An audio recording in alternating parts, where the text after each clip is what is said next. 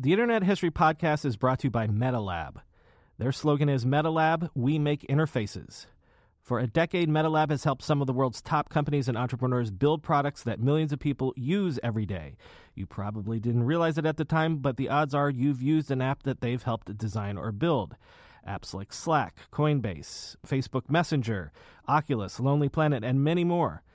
MetaLab wants to bring their unique design philosophy to your project let them take your brainstorm and turn it into the next billion dollar app, from idea sketched on the back of a napkin to a final shipped product.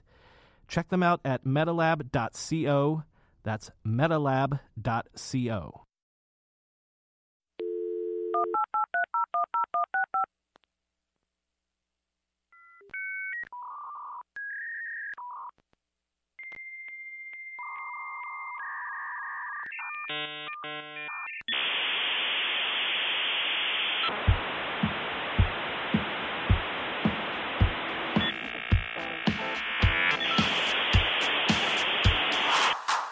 Welcome to the Internet History Podcast. I'm your host, Brian McCullough. Okay, here we go. Part three of our epic conversation with Stephan Paternot. Here's what happens when you've been through the wringer, when you've been to the top of the roller coaster, and also down to the bottom.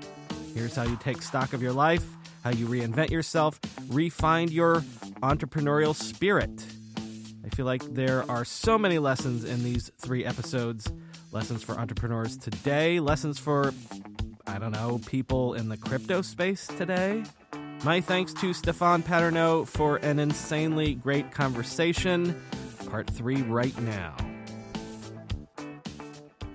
It's, it's sort of like what happened with cryptocurrencies recently, right? It just, mm. there's a complete disconnect with what the utility they truly bring to the world right now versus the perceived value they're going to bring to the world, right? everyone piled into crypto irrationally it doesn't mean crypto is not going to work. It just means crypto hasn't gotten there yet, and everyone piled in anyway because of the fear of missing out. Is right? so.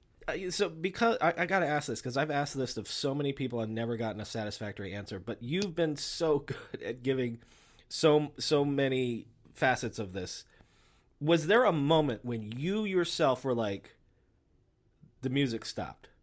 Yeah, I could see the writing was on was on the wall because we couldn't keep up, right? The more we acquired and the more we grew and the more we barely managed to eke past our revenue numbers, the more the stock dropped. And I knew this was untenable. We could only buy so many companies, right? As the stock price is dropping, your chances of buying companies is diminishing. And so it was a you could sense that the, the this this cart was going off the rails. Water's going out of the bucket, whatever. Yeah, yes, yeah, yeah. exactly. Whatever metaphor you want to yeah, use, it was, yeah. it was. I could feel it, and then you know, okay. So then another thing happened to me personally that was totally left field and took my will to live out from me, and that was that my dad suddenly got pancreatic cancer, and I, I, you know, I was told suddenly that I have a complicated history with my dad, and I never had the chance back then to get to know my dad and and get angry with him and get to know each other and learn to love each other. And suddenly I was told he was going to pass away, and I barely would have a month to to deal with that. And he, you know, luckily for me, he survived his pancreatic cancer, which you know you have a one percent survival rate. And while this was all going on, while I thought he was still going to die, I, that same feeling that the cancer that's killing my dad is eating away at not just the globe but the internet. There's something really rotten going on that's untenable Mm. And it's only the person with the most energy and the most salesmanship and the most money who's going to maybe be the one who, you know, who, who, who survives to the last and gets the final chair when the music stops. But I felt like, okay, the music is starting to stop for us. It's coming. I don't know how soon it's coming because every time there was another pundit saying, oh, the bubble's going to burst, the, the bubble just kept getting bigger. Right. So you hear this enough, you're like, okay, the bubble is going to burst, but nobody knows when. So you got to keep playing the game. You know, it's too late now to just sort of take your chips off the table. You got to keep playing. And finally, in January of uh, 2000, my Todd and I got to a point where um, we'd already asked ourselves. At one point, Todd and I were thinking we should maybe just bring in another CEO, somebody with more experience to run the company than us. This was back in '99, but things were still looking up somewhat, and our board was like, no, let's not change CEO. Uh, you guys are doing okay. You got challenges, but let's just stick with it. But Todd and I wanted them to know, like, we're really open to bringing on one of these gray-haired CEOs that probably knows this better than us. Like, honestly, like, you know, Jerry and David at Yahoo did it, and right.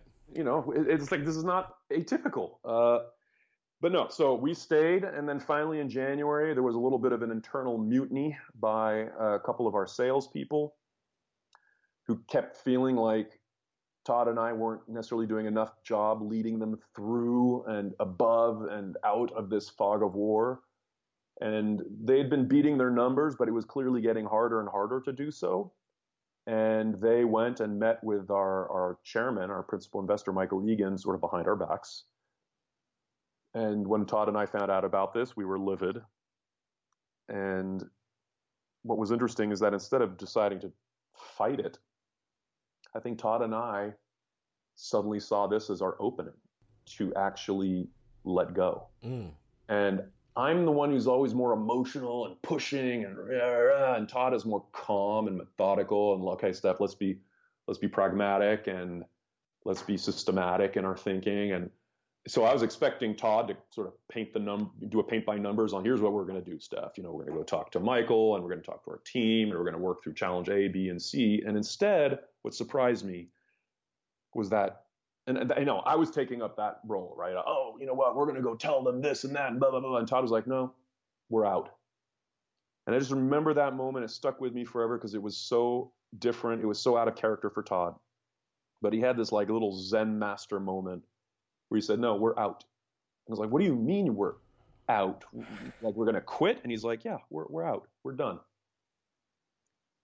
And he I said that deep, he said that to you, or he said that to everybody. No, no he said that to me on the phone. Mm. He was in Aspen skiing, mm. and mm. it was right after Christmas. And and it, it, do you feel like he was saying that to you for you as well?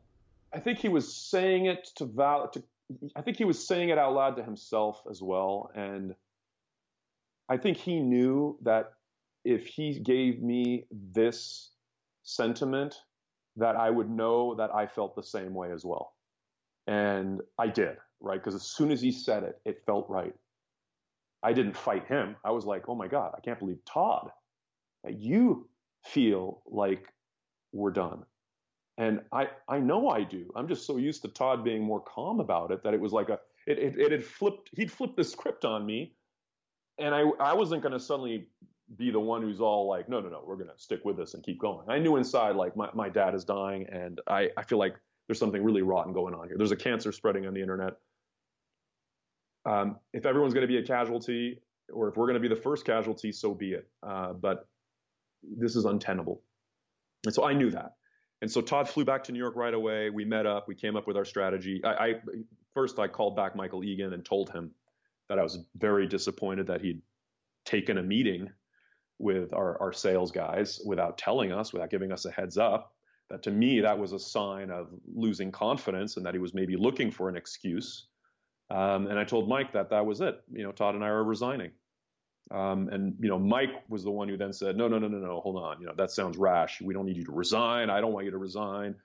but that that's what that's what our sales guys had actually suggested to Mike, and the fact that Mike had taken a meeting, and it was just it, it was clear to me that there was some loss of confidence on one side, and Todd and I also probably had a loss of confidence that we could solve the what was ailing this entire internet market, and uh, that was it.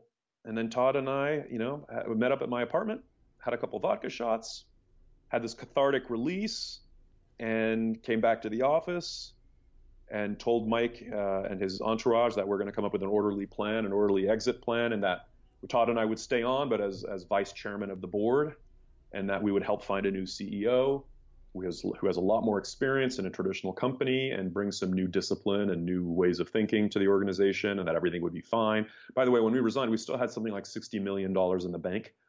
So despite the fact that uh, and our revenues. We had also when Todd and I resigned, we'd hit a record uh, seven million dollars in revenue.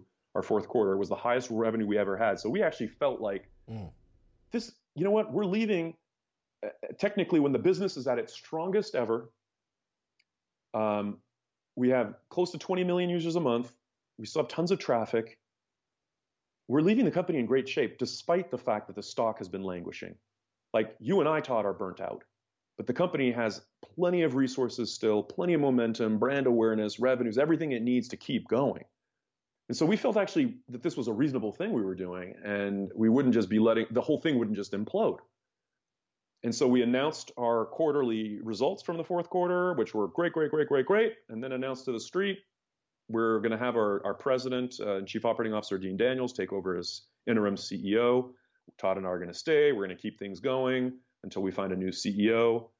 And you know that was it. And I don't know how the stock responded. I feel I think the stock dropped a little bit that next day, but we did a round of interviews. Some of the some of the press was you know were very cruel to us and like again a reminder that internet companies run by young kids was just the foolish the most foolish thing ever invented. And of course the internet is whatever. There was more about it was just about the globe. We didn't know at that point that the bubble was going to burst, uh, start bursting a few months later. So sometime in the spring of 2000, it started to deflate, and then it deflated very fast. Right, it was like a trillion dollars in market loss, and everyone was losing their mind. And something like 90% of internet companies lost 90% of their market caps, including you know Yahoo and Amazon, and all right. those guys dropped 90%. And I remember feeling some sort of Schadenfreude, at least that well, we weren't the only losers out there. Everyone was crapping out obviously later on we know who the winners are who stuck around and turned it around. I, know, uh, but, I, I, say this to people all the time. I remember so clearly looking online the day that Amazon was a five dollar stock, and I know that they haven't split since that day. There was yeah. a time when you could buy Amazon for five dollars. Yeah, I mean, there was a time when Apple was two dollars, right? And right. it was like, it's amazing when you lose the vision and everyone was overexcited and then everything crap craps out like every everyone just disappears right it's it's it's only somebody who's able to come back and believe in the future again and rebuild from scratch who's actually able to then prove to everyone it, it was valuable all along and todd and i ran out of steam um, and then when the bubble burst you know most of the pundits felt like the internet was a joke, right? The internet, yes, we or all knew it was a giant fad this internet is a giant joke. Never mind virtual community. That was obviously a giant joke. But the internet in general and people hyping it up and all that stuff, you know, it was a, it's just like crypto, right? Bubble burst with crypto 10 times faster. And guess what? I believe it'll be back 10 times faster. Um, and it will it will completely transform the world. But that's okay. Everybody everybody who ha- who has no vision associates something's value with its price. And the whole point is, is no, you have to look under something's price to see its true value. And of course, Facebook vindicated us, and MySpace and all the other guys vindicated the virtual community model. And of course, Amazon vindicated itself, and you know, Google vindicated everyone that ever doubted that you know search engines and portals were going to have any value. Um, um, but uh, yeah, but it, but it took a while, right? From 2000 to 2004, when Google then went public and then eventually Facebook, it was like a it was a bit of a no man's land for two, three, four years. Well, actually, you, uh, you what about you? I mean, I, we can go into other personal stuff like you, you, were talking about your father, but like that was a wild ride. Like I feel like uh, uh again, and by the way, I I will have plugged the book in a recorded intro and things like that. We're getting into oh. we're, we're we're we're getting into the you. book stuff. Oh yeah, no no no no. By the way, it will have fully been plugged. Fantastic. You like you wanted to be an actor at a certain point. Like my oh, main man. question. Well, okay, so yeah, this is this is epilogue stuff. Yeah, so you, yeah. You want to? Okay, wait. You know what? Let's let's say this now because again, I will have plugged this at the beginning of the show. Yeah. yeah. This book is called A Very Public Offering, and by the way, it was published what year? Like 2000, 2001, 2002? No, so 2001 was the first edition. Yeah. And and so listen, as as people know, you know, I've been doing this project for 5 years. I've had the hard copy for maybe 4 or 5 years. I read it for research for the book, but um, Stephan has uh, published a uh, an updated paperback version with an excellent epilogue that's going to talk about what we're about to get into about what he thinks about all of all of this craziness now. Well, you know, I'll just say this that the reason I wrote the book in 2001 was mostly for personal reasons that I needed a way to communicate with my dad and to just sort of lay out everything and to be able to say things uncensored Uh, also, I, I, felt like I needed to document everything that had happened. So I originally was starting to just document notes. I was writing notes about everything that had happened. Um, I didn't know that it was part of going to be part of a bigger process I was going through, which is developing the the concept of structure in my life, uh, because I'd been always all instinct and all emotion all the time, and so this was the I, I turned my notes eventually into a book, um, and published it uh, in 2001, and it was one of the first dot-com books, and you know got it got reviewed. Some sometimes it got great reviews, and sometimes it got the classic hatchet job reviews. You know, this was a fad. Who cares about this now? Yeah, another young punk who has to use wants to talk about the failure of what the internet is. Please, you know, we don't need to hear it. Um, but I got it out of my system, and most importantly, I knew my dad read it, and we eventually. My dad survived another 15 years, and it was in those 15 years I got to know him for the first time. And I, I went through an existential crisis. You know, look, I, I, I spent a quarter of my life building this company at that time which was seven years. That's all I knew. The company was me. I was the company. You know, it was I, we viewed ourselves as one, and therefore, when you when you associate yourself as being the company and the company dies, what does that do for your self-esteem? Uh, what, you know, let alone my income. All right, my income went to zero. My net worth went to negative, negative a million dollars. I mm. actually had to go and ask my dad uh, something I'd never asked him before, which is if he could bail me out of my apartment mortgage because I was gonna to, I was gonna lose my apartment as well. Um, and he he did something that was completely surprising to me, which is he actually did. He he loaned me the money to pay off my mortgage so that I wouldn't lose my roof. And then he said, you know, the rest is up to you to figure out. But he then read my book. We got to know each other. I got to know him in the way that I think most people like to know their families and bond and a lot of the things he told me while I was running the company, you know, how Bear Stearns had screwed us with the IPO, those were things I didn't want to hear at the time. I thought he was wrong. I, I was proud of what I'd built and having your dad really never tell you that he's proud of you and only hearing it from third parties. You know, it was a, it, it killed me. And having my dad finally tell me after all this time that he was proud of me uh, and that actually, more importantly for me, that he was right on so many levels of what you know what what builds a good business and how to how to think things through more deeply and organize things your your thought process more just differently. Those are the lessons I've really taken away. Right, I, I 90% of what I have needed to learn through this existential crisis was on the way down, not on the way up, right? When things were going up, up, up, up, up, you're making shit up as you go, you're doing the dance, you're spinning the plates, you're doing whatever and you're not really learning anything. You're, you're, you're creating an ice bridge as you're skating, and it's you don't have time to think. Because when it crashes and burns, and you have an existential crisis, and you don't know what you're going to do for the rest of your life, man, you start to think.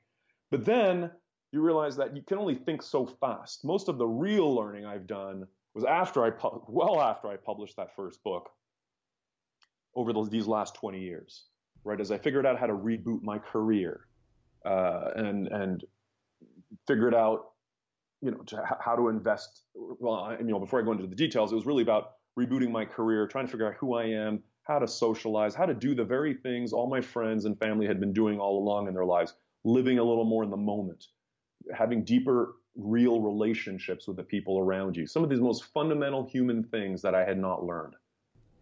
Uh, let me stipulate that we just had a, a recording issue and we're, we're back. What what Steph was talking about was that, and I'm going to put words in your mouth, Steph, is that sure. you you had to re- you had to rebuild your life because you were almost stunted because the, the, the business took over your life and you didn't have the college years. You didn't have the what am I going to do with my life now that I'm graduated period. You didn't have all of a sudden you were thrust back into like reality after this crazy ride and like you had to you had to rediscover, you had to find life yeah, I, I basically had missed out on an adolescence, if you will. I had missed out on the normal order of things where you you have a regular college experience, you go out and have a job, you learn from that first job, maybe you get another job, maybe you go do your MBA. I don't know. It, it's a much more gradual growth curve, normal trajectory. You go out more, you, you you get to know people more, you have deeper relationships, you're a little more in the present. All of that was just gone. The globe experience was, uh, I mean, it was like going through a wormhole where I just rocketed forward across the universe and came out the other side. And I was, I mean, you said stunted. I, I, I'd call it just, I had an existential crisis where I didn't know what I was going to do with my life anymore. Mm. You know, what were my skills? I, I had built a company, but what, what was I good at that was employable? And do I even want to, would I be capable of having a job and working for another boss when I'd had this much freedom and power to implement I, a dream? Oh, uh, here's here's yep. something that I want to posit to you. And again, this yep. is me interrupting your story and and throwing things in your mouth or, or I you uh, stunted was maybe the wrong word, but it, and and and the the globe experience didn't work out for you. But what about emotionally? And I'm almost wondering. I'm thinking of a Zuckerberg who was the exact same age, right? now he went on and is still. But I'm wondering what you're describing is this sort of lack of like. I didn't have the same experiences as my peers do you wonder, even if the Globe had gone on to become a $500 billion company, is there something there that is robbed by having that sort of a whirlwind experience at that age? There, there's no doubt that some there, it's all trade-offs, right? We have a limited amount of time, and I know that your ability to truly grow as a person and be empathetic and compassionate and know really who you are takes time. And if you are on a rocket ship, you're too busy you know guiding that rocket ship to truly grow in the ways you need and when i honestly when i watch mark zuckerberg right now who has been flailing uh, with all of this the political scandals and fake news scandals and he, I mean, the scandals just keep piling up. It reminds me, uh, he reminds me right now where I was when we were public, which is your head is spinning. Everything's happening in real time, and you're not prepared for this. And even if it's successful, even if you are, are worth sixty billion dollars, you're still missing some component of self, like some sort of, course. of yeah. You're, you're missing it and you're also arrogant. You actually believe you're able to defy the laws of physics. Because for a hot minute with the globe, I felt that way. I felt that I was some sort of a wonderkind because everyone kept calling me that. And I'm a, you know, dot com whiz kid. I guess I am. You start to believe the, the hype. Uh, I remember once telling my girlfriend at the time, you know, like, let's not worry about if a trip we want to take or something we want to buy is too expensive because for all intents and purposes, with a $100 million, I feel like I have infinite cash. You know, now I look back on that and I, I laugh because it was monopoly money. It was virtual. It wasn't real. And by the way, it can all go away really, really fast. And that's not fulfilling. Uh, you know, what's much more fulfilling is the journey itself. It's the challenge. It's the growth of it all. I mean, the business I'm building right now is not a rocket ship. It requires, you know, a long, hard slog um, to really transform, you know, an industry. And it's a long distance race. And God damn it, I'm a human and I want to live and feel like a human lives and feels. And I uh, have a wife, have a child. But to do those things, you need to be human. You need to be in touch. You need to be able to communicate and feel and, and you need to be able to lead, you know, to become a, to become a, a, a good leader. You need to be, it's like becoming a good parent, right? I'm actually taking everything I've learned now over the last 20 years this is the reason, by the way, I updated my book. It's been a long time coming. You know, it was one thing documenting a roller coaster ride. Sorry, it was, it was one thing documenting a roller coaster ride. It's another thing saying, what are the lessons I've really learned? And it took me these 20 years to go from giving glib answers about, you know, what to do, what not to do as an entrepreneur, to giving something a little bit more profound from experience.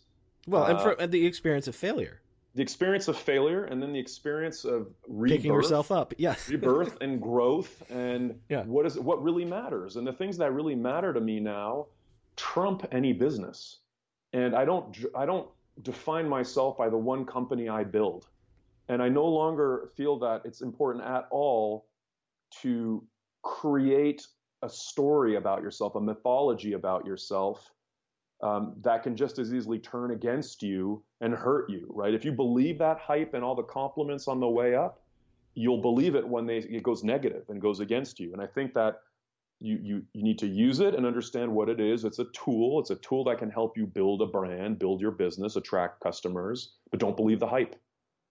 And quite frankly, if the product really is all that good, just like with a movie, if a movie is really really good, word of mouth will bring you your audience.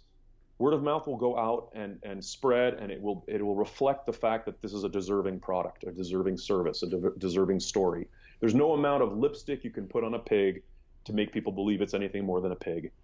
And those are the things, those are some of the things you needed to learn. But for me, the, the, the thing that mattered the most is the leadership thing. Because when I was 24 and insecure and running a billion dollar company, I kept imagining that somewhere out there are these amazing 50 year old leaders running large institutions. And these guys are just wise beyond their years and they the know adults. exactly what to do. And I'm not that. How yeah. do I become that? And so this is the whole structure thing, right? I, I need.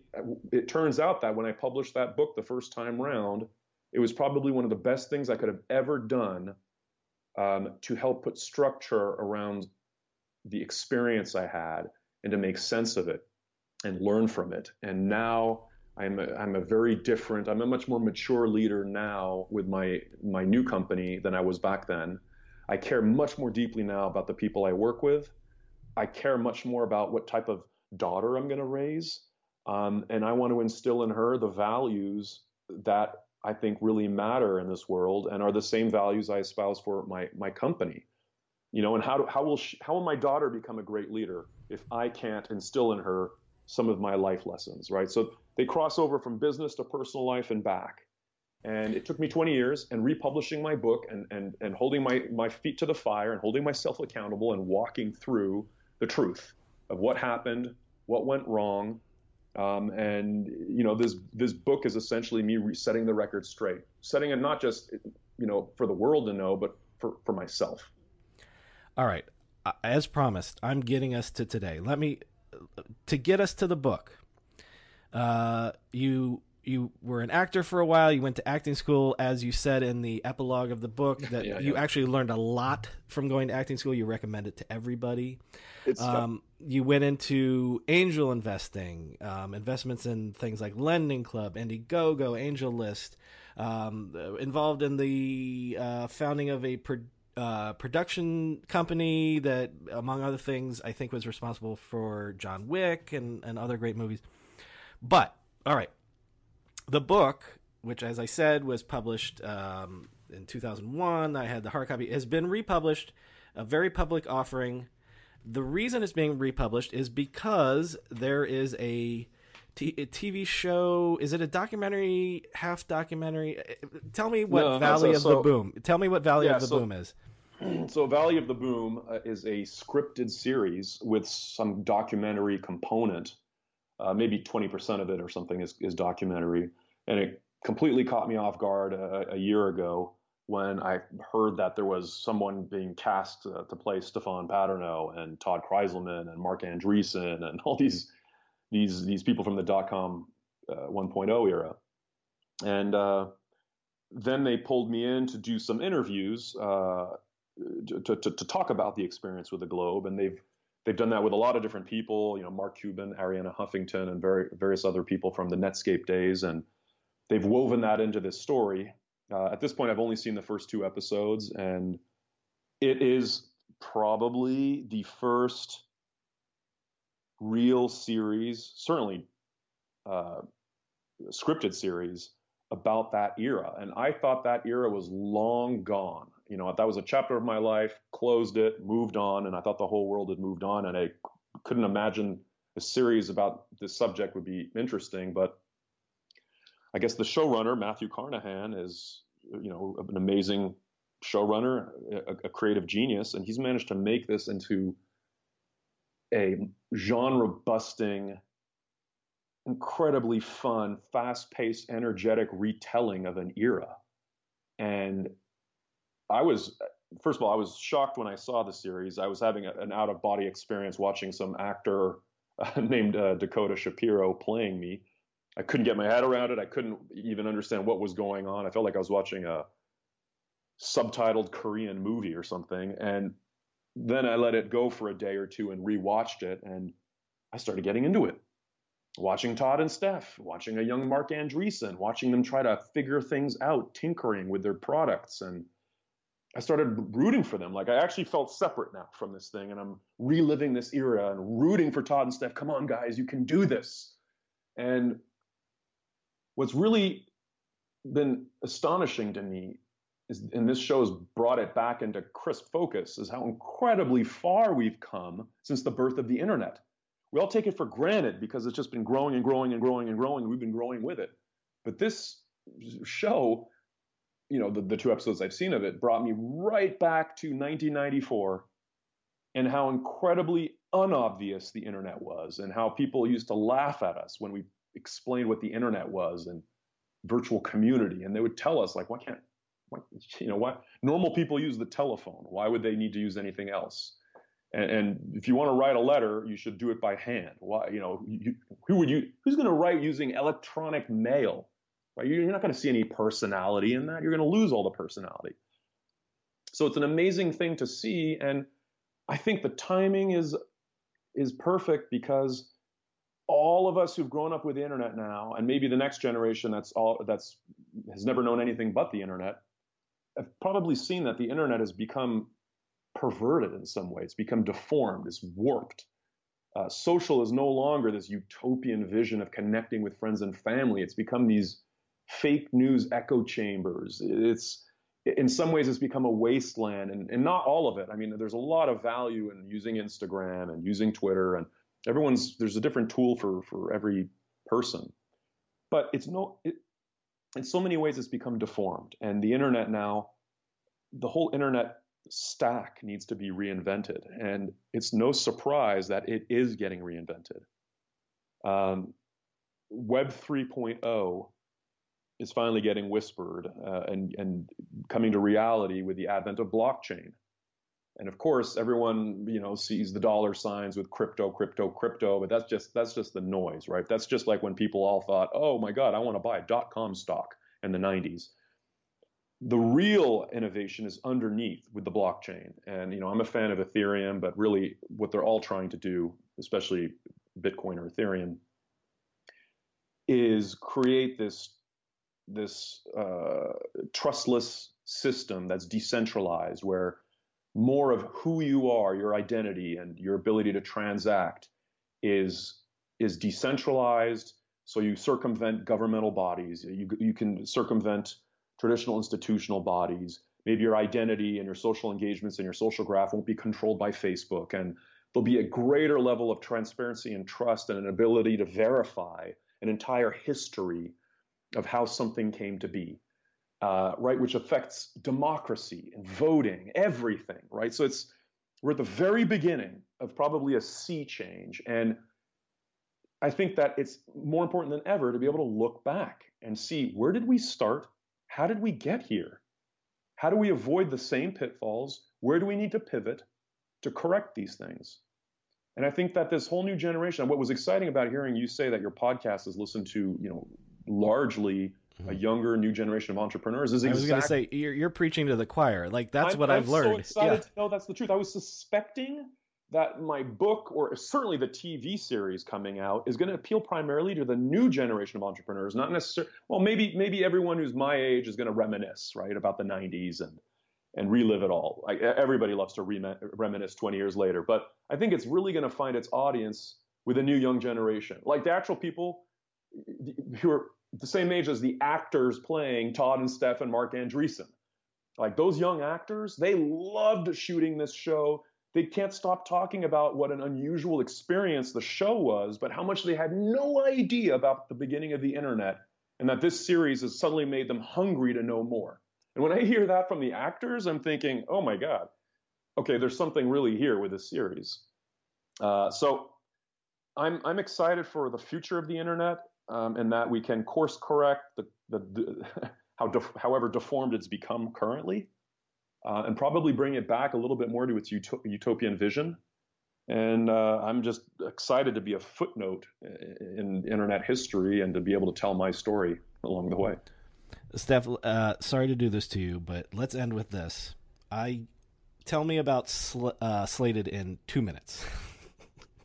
um, so Slated is an online film finance marketplace. The, the basically the, the film industry hasn't been innovated on in hundred years, and even though everyone watches movies, everyone watches TV shows, the process of finding good films or TV shows and getting them made is as archaic as anything. It is back in the internet dark ages. So, as a massive film fan myself and my desire to just watch better and better movies and better and better TV series, I decided to do something about it by creating the first online film finance marketplace. Uh, for the tech world out there, it's very much uh, AngelList for the film industry.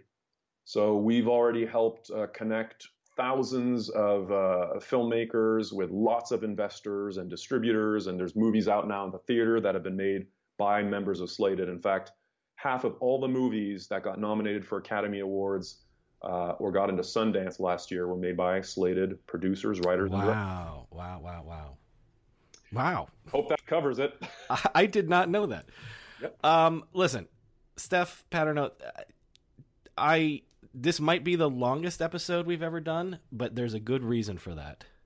it might be the my favorite and the best that we've ever done. Thank you so much. Oh, my pleasure, Brian. This is terrific, and uh, I'm looking forward to reading your book.